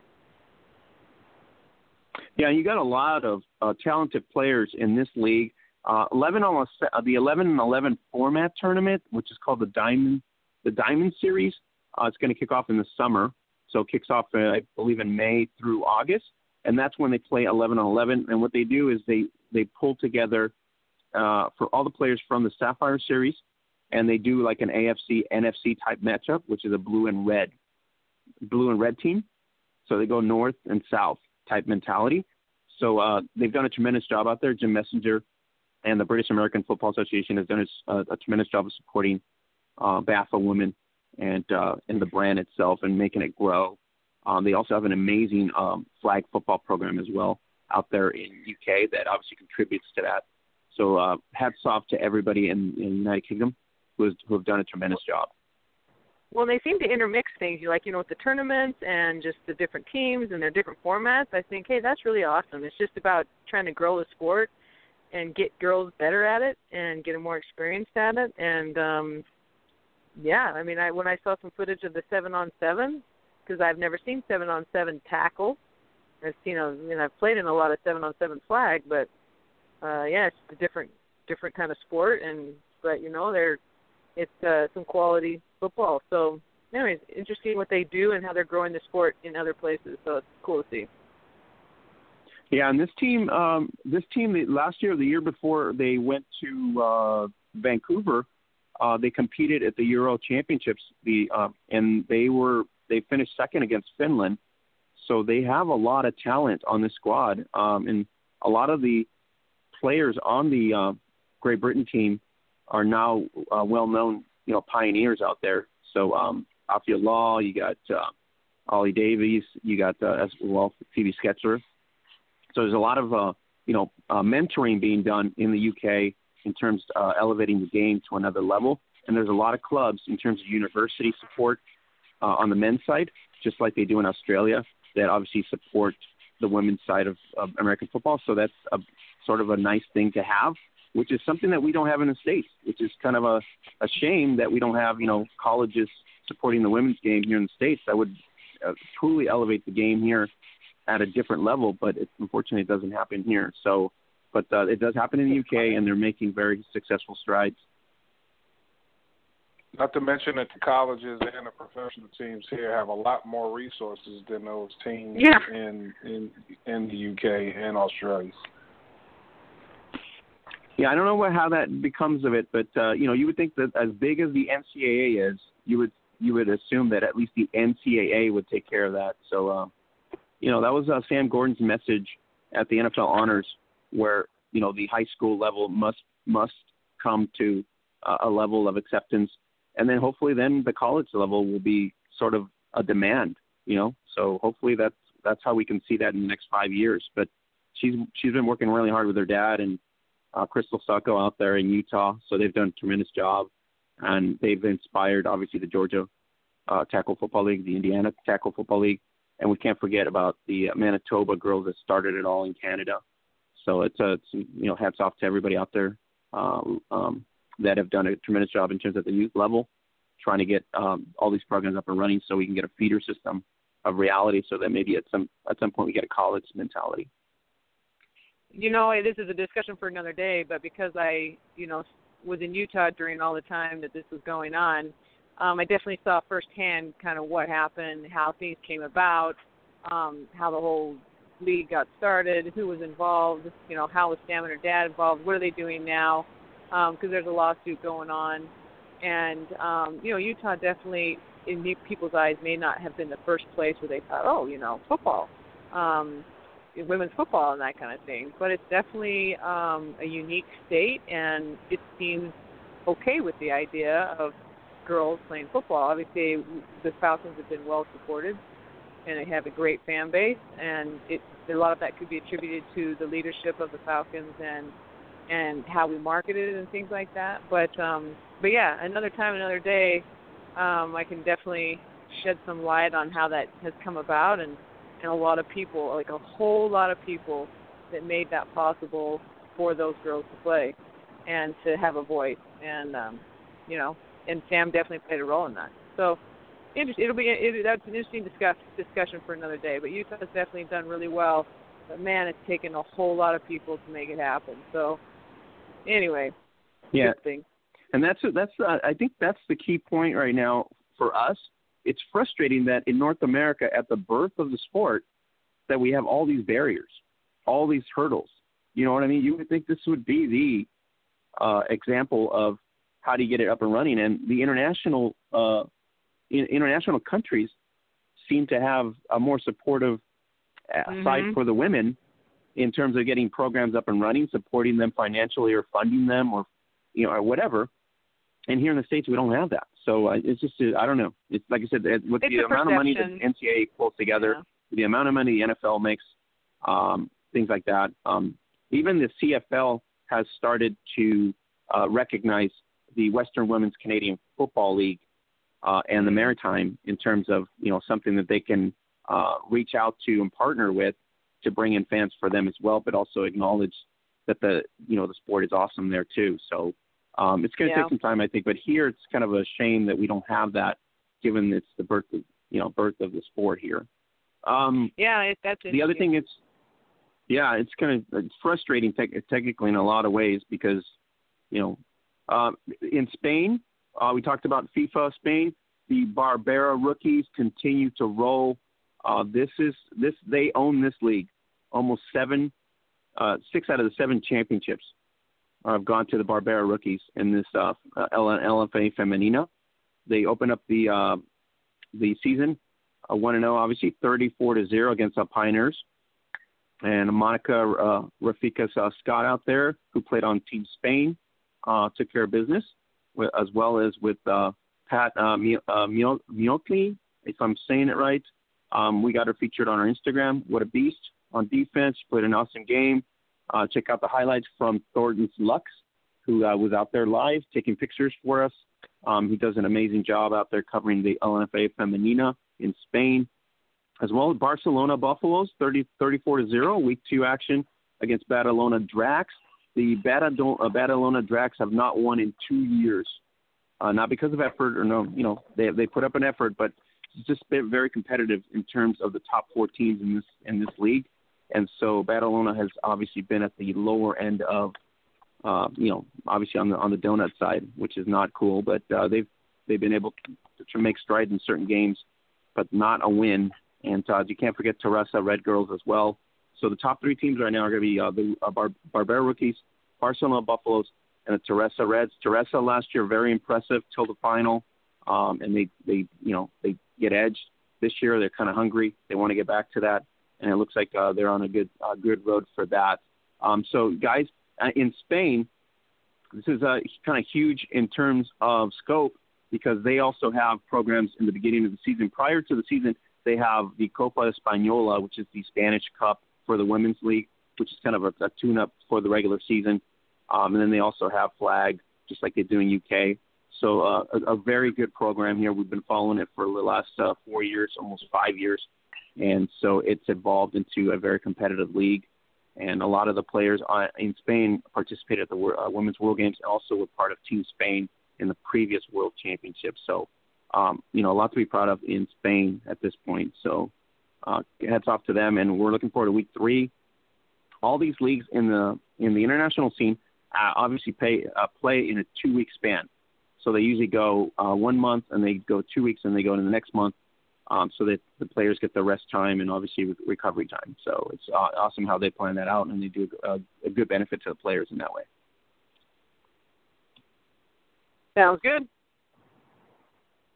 Awesome. So um, get all the results on the French uh, Challenge Feminine on Facebook, on our Facebook page. You can also uh, check out our Twitter feed daily for updates and all that. The WFA announces partnership with CIP Group, CIP, uh, Group Consulting, uh, and I believe the owner is with the Arkansas Wildcats, part of the ownership of the, Arkansas, the Arkansas Wildcats. So uh, the partnership really uh, enhances the brand and and it helps out the teams. So we'll see how that turns about for 2018. But uh, the WFA, in partnership with SIP Group Consulting, to try to get the brand out and, and expose it more to the mainstream and uh, hopefully benefit in terms of fundraising. Uh, it's a nonprofit mentality, so uh, donors and, and, and all that to help out to get the um, you know the league to get more sponsorships and stuff like that. So it's a good move on uh, Lisa and Mr. King out there to try to get another party to help them elevate the brand. So that was pretty exciting news this week.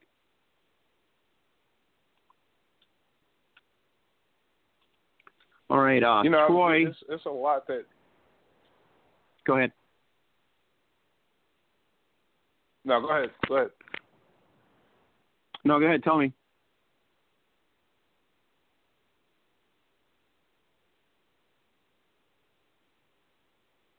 Are you there, Troy? We lost him. I don't know if we cut out. Are you still there, Troy?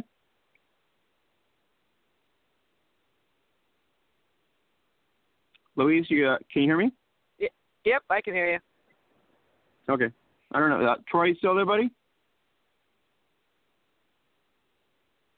I think he might have dropped off. So uh, we'll see if he calls back right now. Because sometimes our cell phone feeds. I know I've gotten to where I'm doing it remotely, and I go through the mountain ranges, and then boom, I get dropped off. Yeah, yeah. So that Yep. happens a lot, especially with cell phones and stuff. So we'll get him back up right now. Should be coming up in a second. But um, I think he was, you know, he's kind of, uh, I think he was trying to mention how all these things are happening internationally, how the growth is so huge, and uh, he's been with me for uh, a long time as well, and I think he's seen the growth of well, how things are evolving outside of the North American realm, and so you know, a lot of effort's been put into that. I mean, even in Guam, of all places, uh, we got an amazing league there in Guam as well. So it's it's kind of exciting to when you see it all in a global scope, how the sport is kind of evolving. Oh, definitely. I think that's one of the reasons why uh, I've had a couple teammates that have gone to the World Games, um, just because they said it's so cool to see all the international players and the international flair and things like that. So, yes, I mean, if it's grown in my state in the last eight years, we, we know it's grown everywhere else. You know, it's just it's just the nature of the sport right now. So, kind of cool.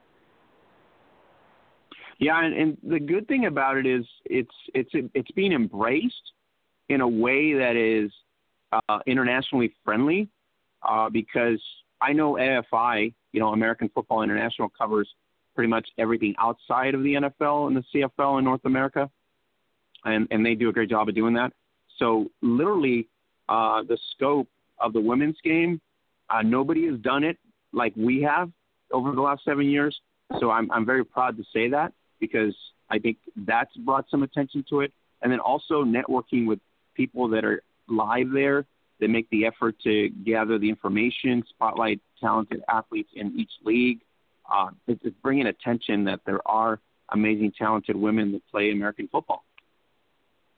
Oh yeah, definitely. I mean, yeah, it's it's kind of the, you know, the new next thing I think in women's sports. Even though there's a lot of women's sports out there, and there's always new sports that are evolving and coming up, and you know, well, you'll see that just in the Winter Olympics. But you know what? It's a game, and I've always felt like if you work hard and if you learn the game, and you earn your spot, then you're going to be recognized as legit, and uh, it'll be hard to turn away from that. If it's good quality football, then it'll be hard to turn away from that. So it takes it takes a little bit of time, especially for people that are 21 and have never played the sport sometimes. So, um, but I think you just have to keep your head down and get keep going to work, and things will come. Right, Troy, if you uh, if you're listening to us, or uh, just go ahead and call back, see if I can put you back on there. Um, I think that switchboard dropped off, or his phone dropped off, so I don't know where what area he's in right now. But uh, if you if he chimes in, I'll I'll plug him back in. Um, the awesome thing about some of the stuff that we've done in the past is the reach in terms of our podcast uh, now being on Apple Podcasts. So you can get Gridiron Beauties on Apple Podcasts. Uh, you get the link out there on our Facebook page as well as on Twitter. Uh, we have basically got some stats this past week. Kind of blows me away because uh, in North America combined between Mexico, Canada, and the U.S., we have a 40% reach out of 100, which is huge. Then we have uh, coming up after that is Europe. uh, 47 for North America, I and then it's 40, almost 40 percent for Europe, then about seven Australia, and then we had uh, this past uh, month Brazil. We've been able to reach and penetrate Brazil through Apple Podcasts. So we're getting the word out. Everybody's kind of make you know being aware of that uh, there isn't a women's American football, not just in the U.S., but it's uh, globally, and I think a lot of people are getting excited. Sounds it sure looks like it. I mean, that whole rundown, that's a big deal. Yeah, it's great to to see that happening, uh, especially with everything else. Um, the other news I got, I got some bad news, unfortunately. Um, Lovie Tovar, uh, one of our outstanding No Joke football athletes, uh, she plays. She's a dual sport athlete, young lady there. Uh, she plays soccer and she plays football. And this weekend in her soccer match, um, unfortunately, she tore her ACL and will be out for the season. She's normally the kicker for Del Valle um, uh, team out, out in El Paso. So, uh, uh, Lovie Tovar, we're uh, you know praying for you. Good recovery. Uh, stay afloat with your uh, rehab and all that good stuff. And uh, we're we hope you get back on your feet. And uh, she she's going to be one of the uh, athletes that we're going to be on Snapchat coming up in in this uh, next week or two. So she will take us through her journey of recovery, similar to uh, what Holly Custis went through in, in a lot of ways in terms of a knee injury. And so we wish her well. And then we got to uh, give a shout out and congratulations to Savannah Melton out in Arkansas of NLR football, also one of our No Joke football supporters, young lady out there. Um, she's gotten multiple scholarship offers to go to place uh, certain schools, either on a soccer or on a on a scholarship for football. So we'll see which of those two pan out. So it's kind of exciting news for those two young ladies. Yeah, that's a big deal.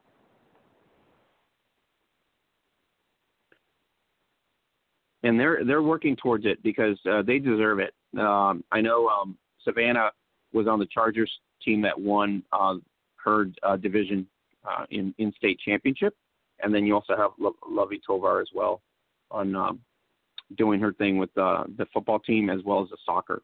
So a lot of the girls transition. Both of these girls transition from soccer to kickers on their team. So that that's an awesome awesome job by the both of them and a commitment. It's just cool to see women excelling in athletics and uh, just doing good things out there and and making a name, drawing attention to the sports, things like that.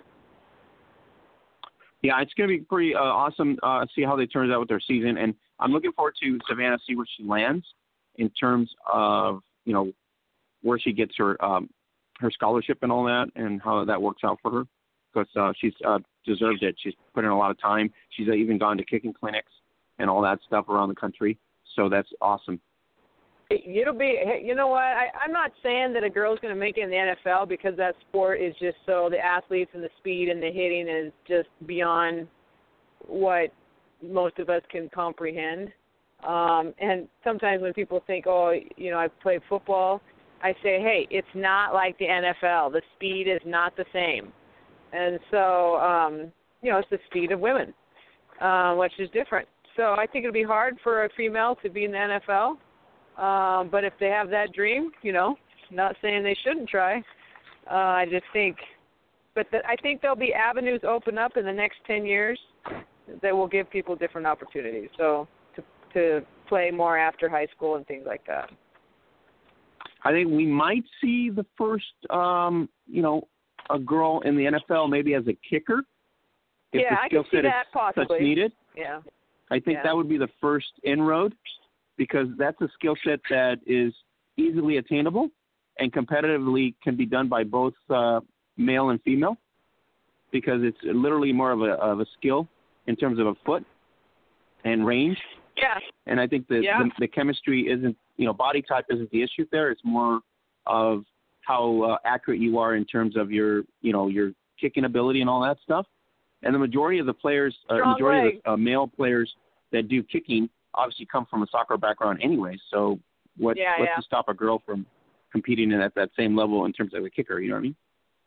Yeah, if they if they if they can kick, you know, uh 45 and above, then yeah, there's but you know that just comes down to okay, can you can compete? Can you compete?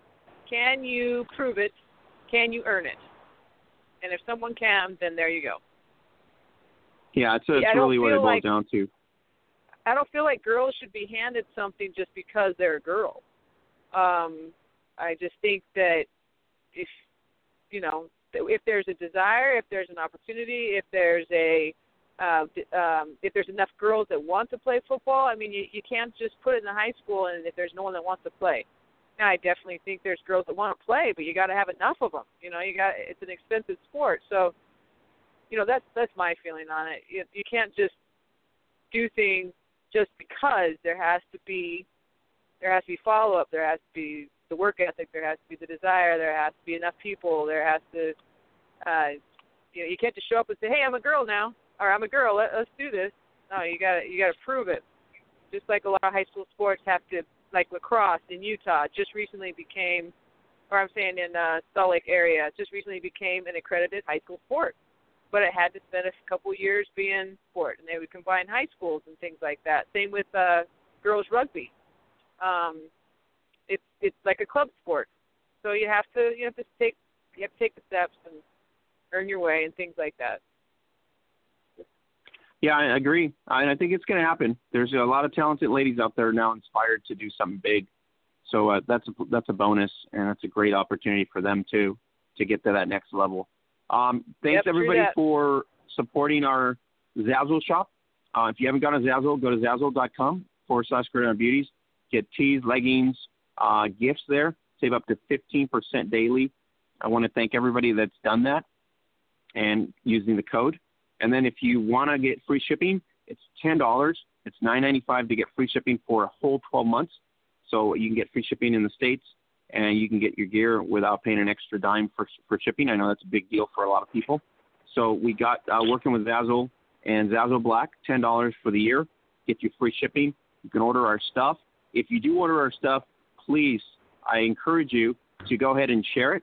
Uh, message us on Facebook at our Gridiron Beauties page uh, direct messages on Twitter, um, however means you need to do it, um, and let us know. And we'll go. We're more than happy to spotlight you on our page so we can let everybody know that obviously you're supporting the women's game. And if you're an athlete uh, or a women's uh, gridiron player and you're supporting our stuff, more power to you. Let us know. We're more than happy to spotlight you as well as your team and your league to get the word out so everybody's aware that obviously girls play American football and their game is no joke, just like a girl. So awesome. Thank you everybody for uh, supporting us, and thanks for Zazzle for keeping us afloat and uh, actually believing in us in terms of what we do here with the podcast on Blog Talk Radio, as well as on our Apple Podcasts as well.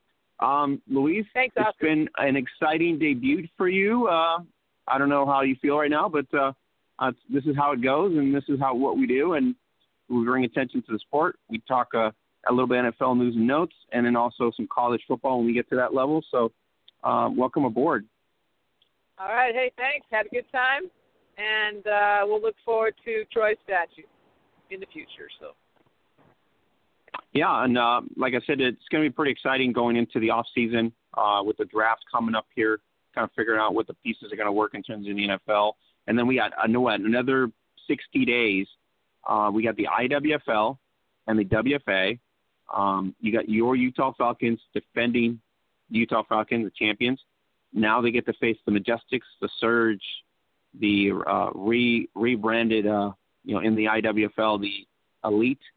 Uh, so it's Yep. going to be a great season for Utah in a lot of ways. And then you also have Austin, who's, who's just continues to improve. Oh yeah, they're, they're, everyone's. Uh, you know, I talk to people a lot. I'm actually still helping the team with travel things and stuff like that. So, you know, it takes a lot to run an organization, and they have, you know, right now almost 60 people on the roster, and that'll probably thin down. Usually, that usually we always have about 53, 54, so that'll thin down just a little bit. But you know, what? it takes a lot to run to run the organization. So, a lot of people help. So, and and I, you know, just because you take the pads off doesn't mean you stop caring. And uh, gosh, I miss football so much. I just do every day. So uh, they're doing well though. The team's doing well, and they're going to be very good. So. Well, I'm glad you took our uh, our offering and an invitation. And so, guess what? If you're here, you're going to be talking about Utah Falconz Yeah, the first week to the end week, and so you're going to get to be involved with them, see how they're doing Oh, and who, yeah. who they're getting uh, up against, and kind of analyze that as well. And get to talk about your uh, former uh, teammates and stuff like that. So that's going to be pretty awesome for you. Well, thank you very much.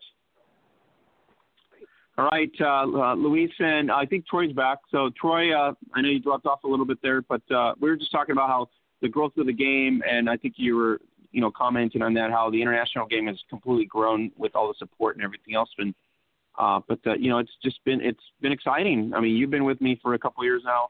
This is continues to just grow. Yeah, I mean, it was you know initially when uh, you know people said to me women's football, I said oh, I never heard of it, and then you know I started. uh you know, people were talking about the DC Divas, and of course I knew Nkechi, and you know she was talking about how she, you know, uh, covered it also. And then when I finally got involved in it, I just I, I had no idea it was this vast, and it covered this many countries all over the world. So I mean, just the game of football itself has evolved this far, and definitely glad to be a part of it. Yeah, we haven't even touched base because uh, it gets to the heart of everything. We got uh, Spain in action. You got you the Great Britain uh, season in action. You also have the French team in action. And then you've got right after that, boy, you got everybody in Europe: Finland, Sweden, Germany, Austria, um, um, Italy. After that, everybody's going to be in season. It's going to be nuts for us. It's going to be nuts for me, technically, in a lot of ways. Trying to cover it all, trying to get all the network of people to, you know, to post it up and get everything else. But uh, you know, we love it. We're devoted. Uh, we we want to showcase the best athletes out there, and uh, it's going to be awesome. And then you got the WFA and IWFL in the states. So summertime is girls' time. That's what somebody t- tweeted me uh, on Twitter. Summertime is girls' time. So we're going to be obviously involved with that the whole the whole summer.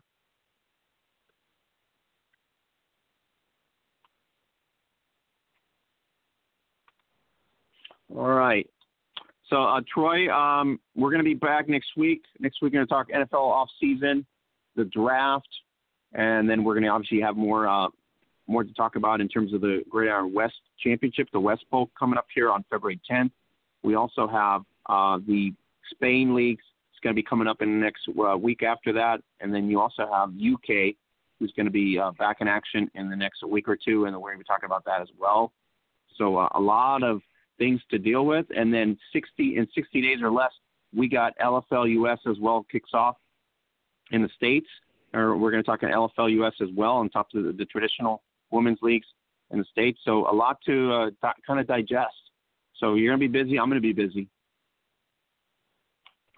Yeah, I mean, for for a lot of us, you know, uh, football never stops. It's not like it was back in the day where, you know, even though you didn't watch the games, uh, especially with the NFL, I mean, there's always stuff that's going on. And now, again, you have so many different leagues you can pay attention that can really, you know, and really entertain in football.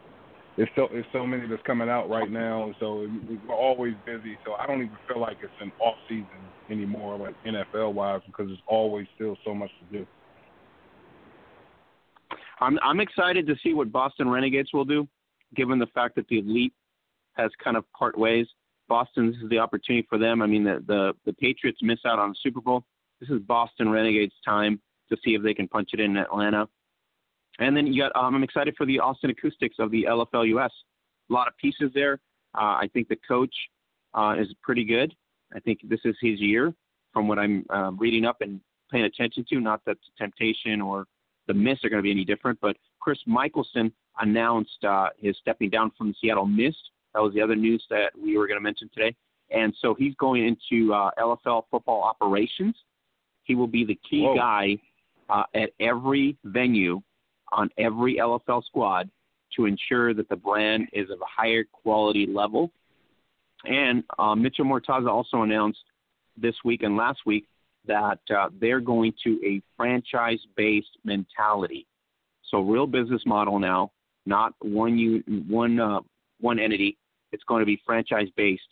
So, they're going to give opportunity to uh, individuals, like just like the Arena Football League has done in the past.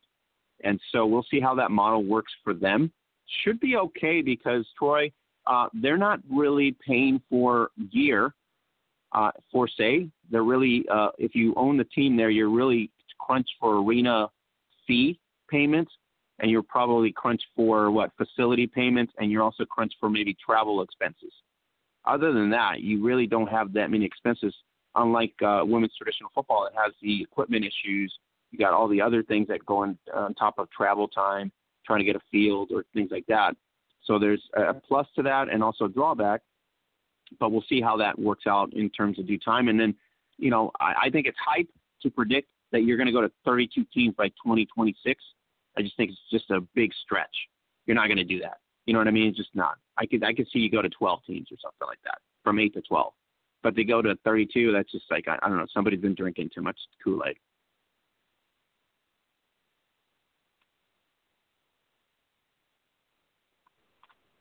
You still there, Troy? Yeah, I mean, I agree with you there. I mean, I just, I, I think, with, you know, you don't want to oversaturate. So, I mean, I, I definitely agree with you there. I think 32 will be too many. I mean, he comes out and says that, but I, I'm logistically, I just don't see it. You still got to establish, you know, the established teams now. If you franchise them with an ownership, then I could see your potential for growth maybe in another four, another four markets you know, by maybe 2020 or 2021. But to, you know, to throw it out there and say, oh my God, you know, we're going to be 32, 32 teams strong by 2026. I just don't see it as realistic yet so far. Yeah, it's pretty lofty. Hey, but I like the vision. You know, I, I like the vision of it. I mean, and the one thing you can say about Mitch is that he doesn't, he's not afraid to change up if he feels like he needs to. And uh, you know, apparently he felt like he needed to, to make a few changes. So all right, we're going to be talking about that, Troy. You're going to be watching that. You're going to give us the recaps. Uh, we're going to be pretty much on top of it as well for LFL US 2018. Uh, the changes, obviously in Seattle with the coaching change, uh, brand new blood in in, uh, in Temptation Land. We also have, like I said, the acoustics pretty exciting. Omaha, we have no idea what Omaha is going to look like. uh, we have no idea there. And then uh, Atlanta has changed. Obviously, uh, Adrian Purnell retiring. That's a change there. You still have Dakota Hughes the Bliss, probably the team uh, to still beat uh, in terms of, of the scope there. And so, you know, a lot of changes happening there in, in terms of the league, and we'll see who, what happens there when once they kick off in another 60 days as well. And then we'll have WFA, IWFL as well. So, um, Troy, that's it for us. Uh, thanks for coming back on, boy, uh, because I know you've been busy, very busy man. Oh yeah, no doubt about it, man. But hey, I, I need I always got to find time to get, be able to talk football. That's my favorite thing to do. So thanks for having me, man. All right, Troy. I'll catch you next week. Uh, if not, uh, we'll uh, like I said, chime in when you can. Uh, at this point, we're getting you know into summertime. We get busy, family, everything else, and I know how that works out. So I really appreciate you making the time as well, and uh, Louise here being here, and then Holly should be back chiming in as well. So it's gonna make a pretty interesting summer for all of us. Absolutely. Look forward to it. All right, Troy. Enjoy your uh, your week, buddy. Safe travels out there. Stay safe, and uh, we'll be back next week right here on Apple Podcasts, uh, on the Blog Talk Radio as well. And uh, don't miss a beat. Add us on Snapchat, and then you can go to our Facebook page weekly for daily updates. You can go to our Twitter feed for daily news updates and NFL hot topics. And don't forget to go to our Zazzle shop at zazzle.com forward slash gridiron beauties for daily deals Use the special codes up to 15% off. Check out our stuff on Zazzle, leggings, t-shirts, and more. And you can also get free shipping. Like I said before, $10 Zazzle Black. You get $10 uh, for the year and get the stuff, get the gear, start sporting it out. If you can share it, let us know, and then we'll go ahead and share it out on our uh, social media sites. So really appreciate support uh, for Oscar Lopez, uh, Troy Wilson, and the, our newest co-host, Louise Beans. And for the uh, absent Holly Custis, we'll see you here next week on the Gridiron Blitz right here on Blog Talk Radio on Apple Podcasts. Have a great night, everybody.